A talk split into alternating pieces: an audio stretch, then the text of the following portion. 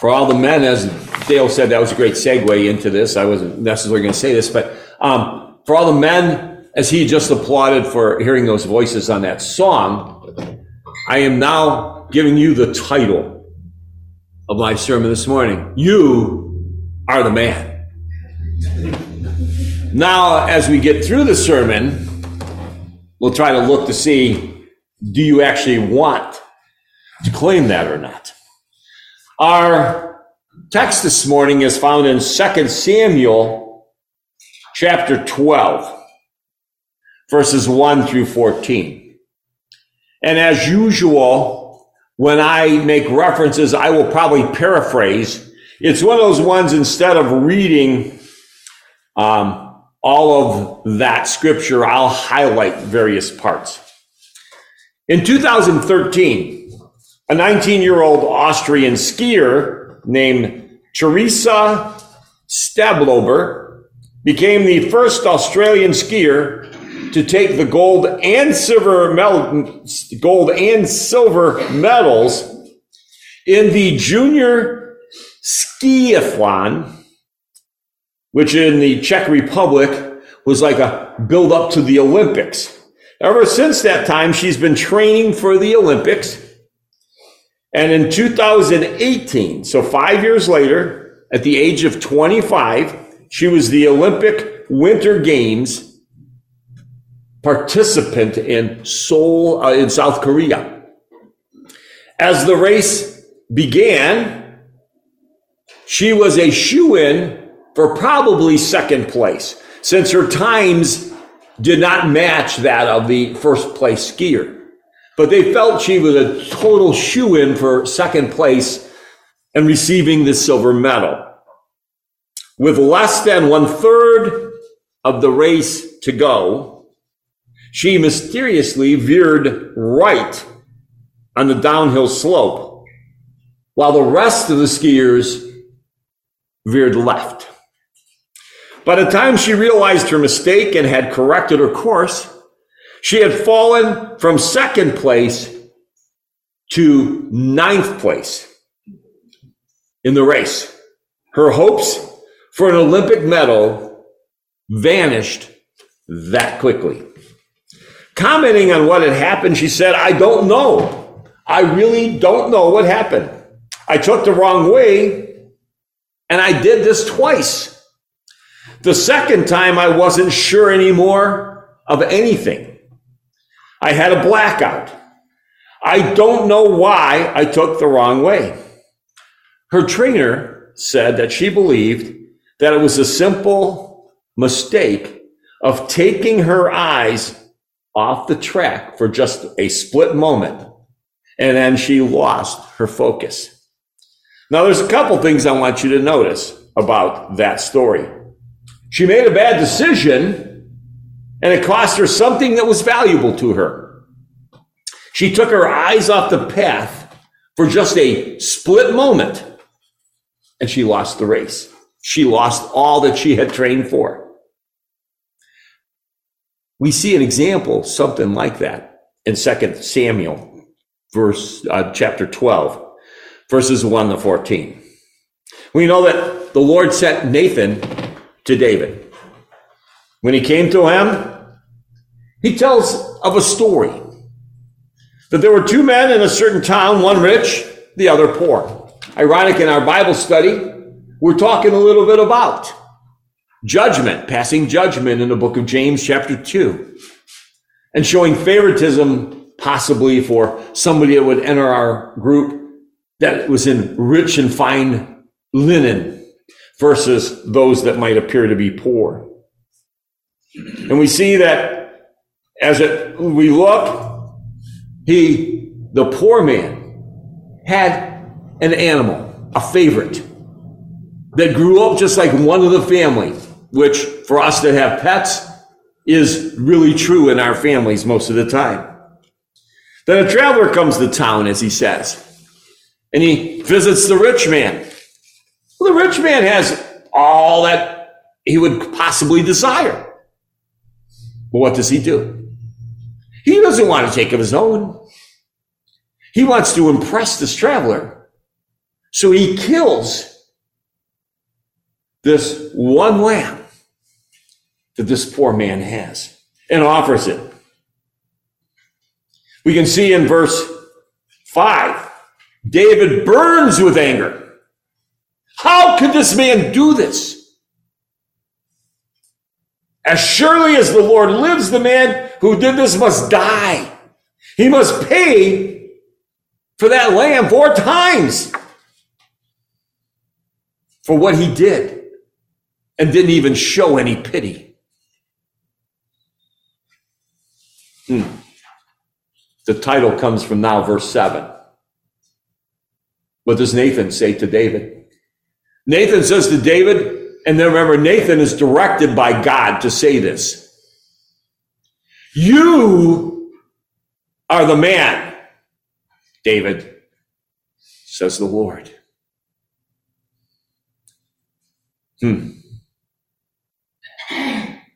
It turns back on David, doesn't it? David is so outraged, and then he realizes, didn't see that coming, where the story was actually spoken to him and how humble he was. It reminds me of Peter. When Peter boldly states, Lord, I will not deny you. You must be talking about somebody else here, not me. And then how he must have felt when the cock crowed three times. And he realized that he had denied Jesus three times. And in one of the accounts, I think it's Luke, they talk about, and you know, some of the, what I understand and historically, there was very possible that his eyes actually saw Jesus where they were at, that they could have seen. So not only does he realize, but then it's almost like a, an eye to eye contact where it just would eat the soul right out of you when you realize what you have done.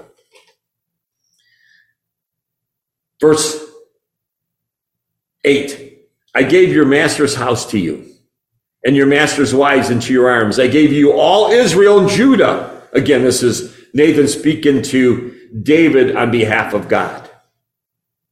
That he anointed him king over all Israel. He delivered, he helped David deliver Israel out of the hands of Saul. I would have given you even more, he says in verse 8. Why did you despise the word of the Lord by doing what is evil in his eyes? You struck down Uriah the Hittite with the sword and took his wife to be your own. You killed him with the sword of the Amorites. Now, therefore, the sword will never depart from your house because you despised me and you took the wife of Uriah the Hittite to be your own. Hmm.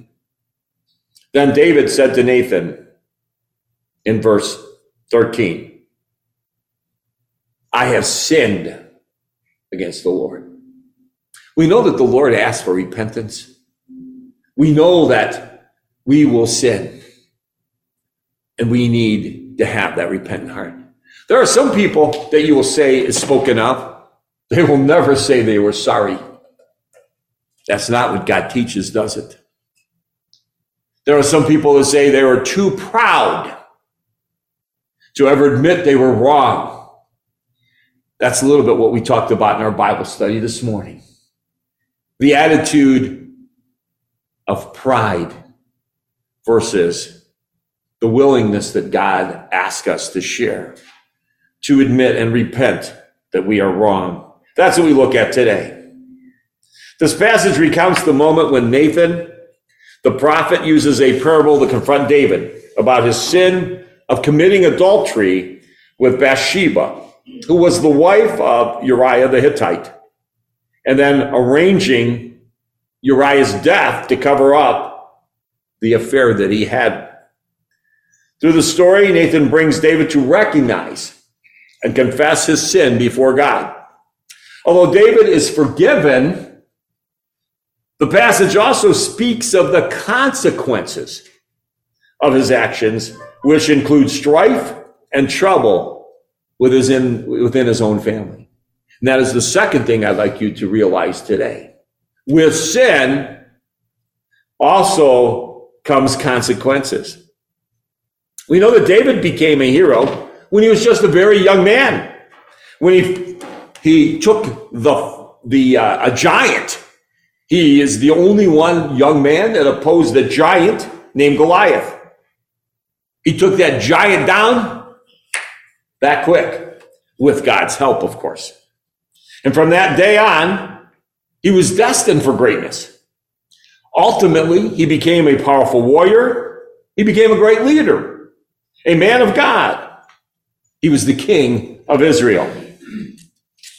But then what happened? In the illustration I tried to say in the beginning, he took his eyes off the path, maybe just for a moment. He probably looked down or looked where he shouldn't have been looking.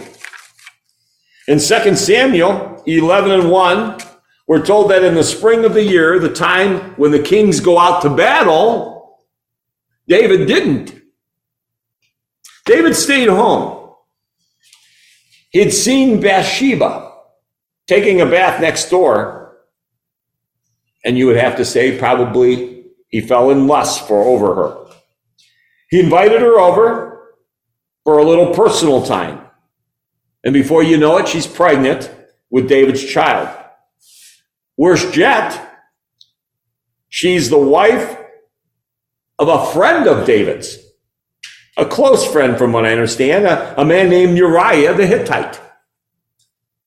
David tried all kinds of things to make it look like Uriah was the father of the child, but nothing worked.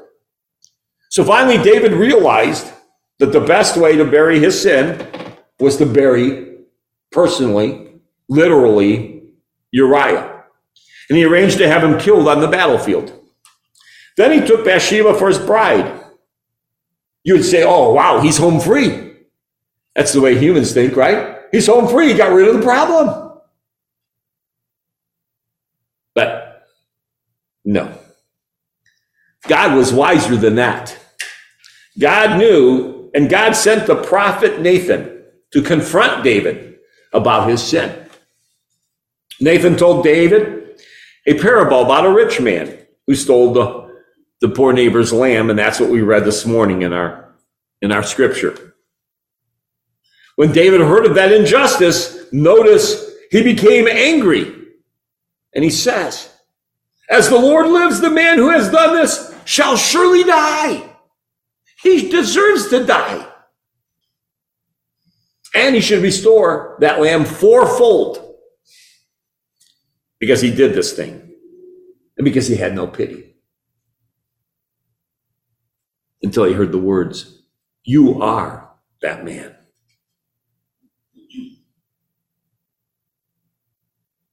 And you think about it.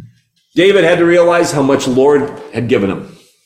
He's fighting, seems like when he was out in the fields, he fought wild beast. He fought against Goliath. He had to realize there was no way he was going to win those battles if God wasn't with him. When he was a soldier, a warrior, the battles that he won because of God. God was always with him. And then he realizes, as he's told, sin he does in the eyes of God. And suddenly David's family fell apart, doesn't it? It's not a G rated story, as we would say. David's firstborn, Amnon, raped his half sister, Tamar. And then David did nothing to punish Amnon. Then two years later, Tamar's full blooded brother, Absalom, had Amnon assassinated.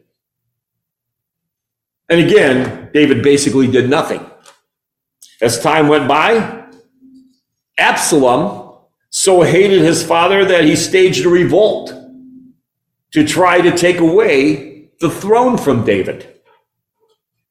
And Absalom died in battle. David's family became a mess because David took his eyes off the path and he lost the race. His sin was so confused him that he made other bad choices with his family.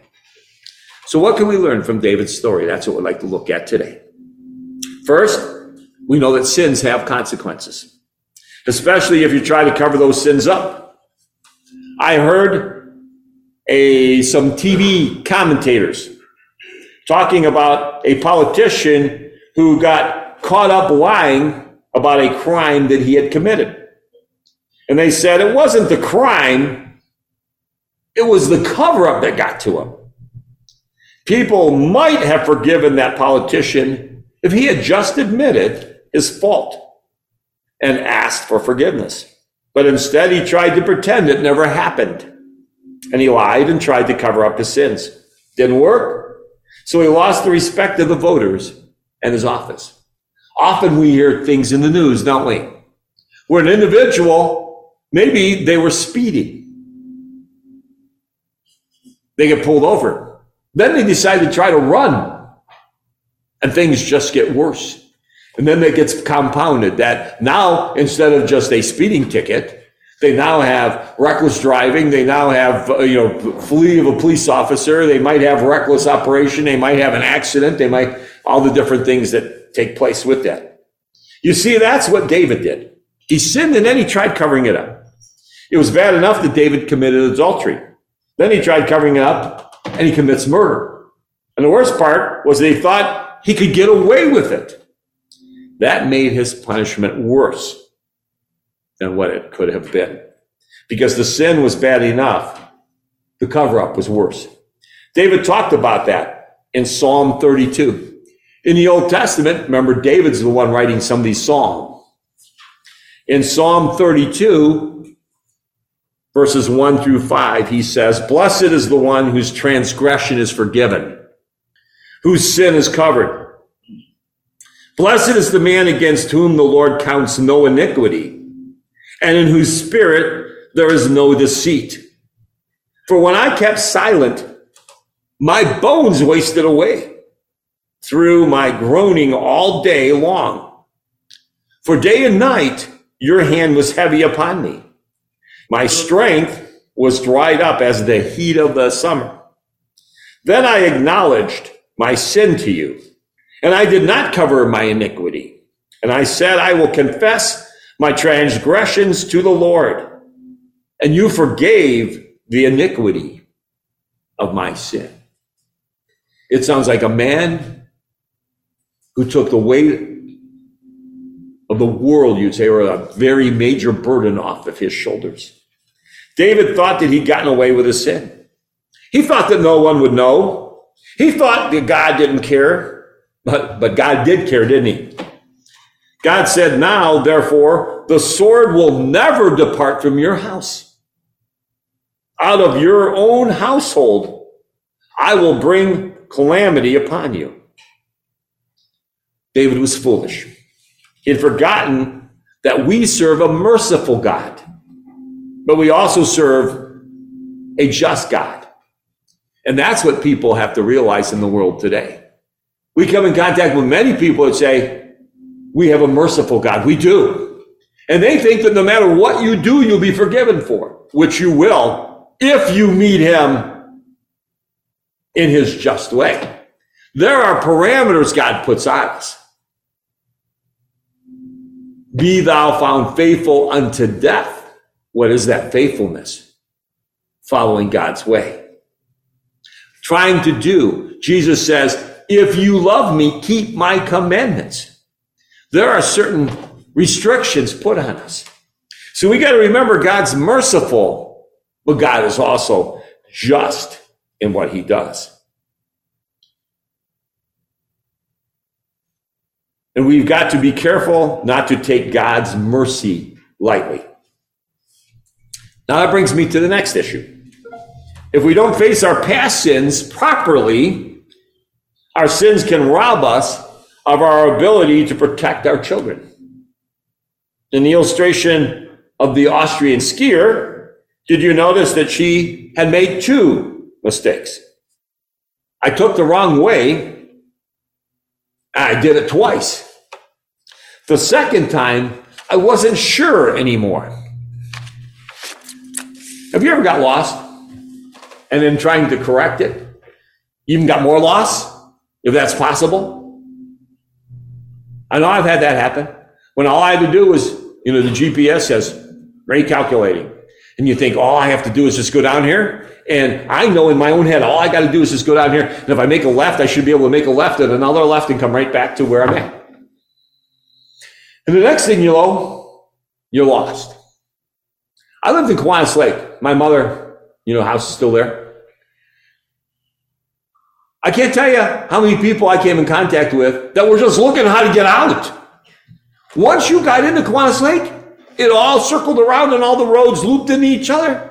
You didn't know how to get back out. I can't. How many people just stopped and said, Hey, can you tell me how to get back out of here? Okay, sir, it's pretty easy. You made all rights on the way in. You make all lefts on the way out. It's just that simple, really. And that's all there really was to it. But you get confused. And I don't know about you, but I've been in a few of those neighborhoods where I get caught up and think, especially those new housing developments, and you think, okay, some of them are dead ends and some loop around, and next thing you know, you're, ah, I think this house, I've seen this house before, and you realize you're just going around in circles and so on. So my point being that we've got to look at, she got lost and made the wrong turn. And then she tried to correct it, but totally was confused because her eyes got off the path, and she made a second wrong turn. And why did David do nothing, you ask? When Amnon raped his half sister, David did nothing. When Absalom put on a contract on Amnon, David did nothing. Why did David do nothing? Why didn't he punish his kids? Well, I think he figured, I know that they've sinned, but I have done worse. So how can I justify punishing them? He felt that he lost his moral authority. And so he didn't feel that he had a right. Some people might feel that way. But yet, when we look, we are all sinners. Proverbs 19 and 18. What does it tell us in Proverbs? 19, 18, it says, discipline, discipline your son. For in that there is hope. Do not be willing, do not be a willing party to his death. A parent who doesn't discipline their child is setting them up for destruction. God says, do not be a willing party to their death. Or Romans 3 and 23, New Testament. We have all sinned and fall short of the glory of God. Not one of us has the moral authority, the self righteousness to do or say anything. We are not righteous. We do not do things because we are all righteous but we know that Jesus is. Paul said exactly the same thing. What did Paul say? Why did Paul act the way he did in First Timothy? Because you think about Paul spoke with authority. And if Paul knew anything, picture Paul's upbringing. Paul persecuted Christians. He was there when Stephen was put to death. And Paul says, if, there were, if I was the greatest or chief of sinners. But then he saw the light. And how did he speak with authority then to those people that he used to assist in persecuting the Christians? He says in 1 Timothy 1, verses 15 and 16, here is a trustworthy saying that deserves full acceptance. Christ came into the world to save sinners, of who I am the worst.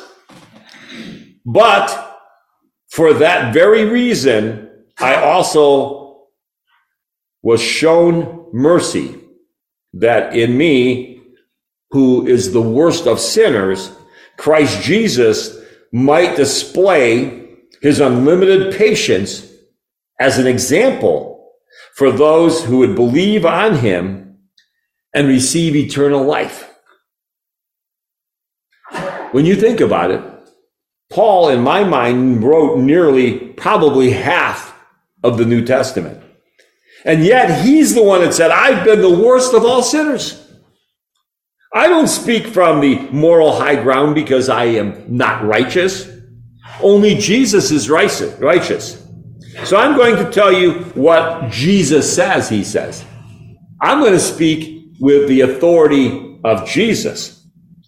That's why I repeatedly drive home the fact that you have sinned, that we each and every one of us sin and fall short. That I have sinned and I fall short. We only look to Jesus for his righteousness and his wisdom for ourselves and for our families. My last point is this.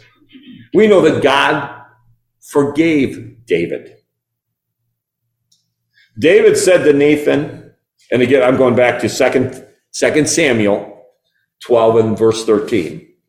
The Lord also has put away your sin and that you shall not die. Now, if David had repented earlier, before he killed Uriah, he probably could have spared himself a lot of grief. But at least he eventually repented. And he didn't do his repentance just in front of Nathan. David publicly repented in the psalm in the Bible. Psalm 51 starts out with these words A psalm of David when Nathan the prophet went to him after he had gone into Bathsheba Have mercy on me, O God, according to your steadfast love.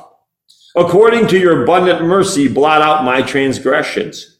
Wash me thoroughly from my iniquity and cleanse me from my sin. For I know my transgressions and my sin is ever before me. Psalm 51 verses 1 through 4. I don't know what each and every one of us has done. I know that I have asked God to forgive me of sins, whether it be in the congregation here or at home personally. But David recorded his confession. His sin and confession is recorded for all, for all time to read and see as an example.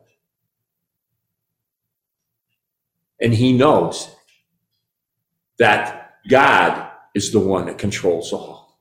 That is what we learn from this. That when we look, many times we have a, a, an idea of appeasing our fellow man, appeasing our family, or doing things to appease each other. And there's probably nothing wrong with that. But when it comes to religion, we know God is the one that knows. We can, as what Captain Penny said, you can fool some of the people some of the time, some of the people all of the time, but you can't fool mom. Let's put God in there. You can't fool God. You can hide, you can try to, but it's all a facade. God knows what we are doing. You see, David realized something that the modern world too often rejects.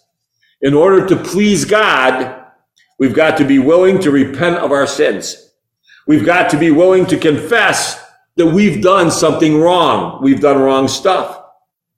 John the Baptist told people to what? Repent, for the kingdom of heaven is at hand. We see that as early as Matthew chapter 3 and verse 2.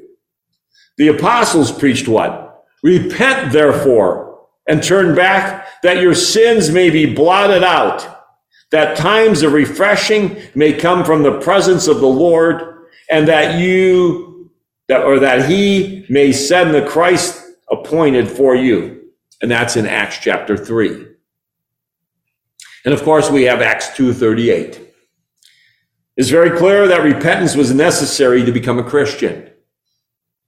What do they hear? Men and brethren, what shall we do to be saved? What is the answer? Repent and be baptized, every one of you, in the name of Jesus Christ for the forgiveness of your sins, and you shall receive the gift of the Holy Spirit. Today's lesson is a very powerful reminder of the consequences of sin and the importance of seeking forgiveness from God. It highlights how even great leaders like David can fall into temptation, but when they acknowledge their wrongdoing and turn back to God, there is the opportunity for redemption and forgiveness. I'd like to close with this thought. An old juvenile detention center was repurposed and it was remodeled to become the new police department. But before it was a detention center, the building had been a school.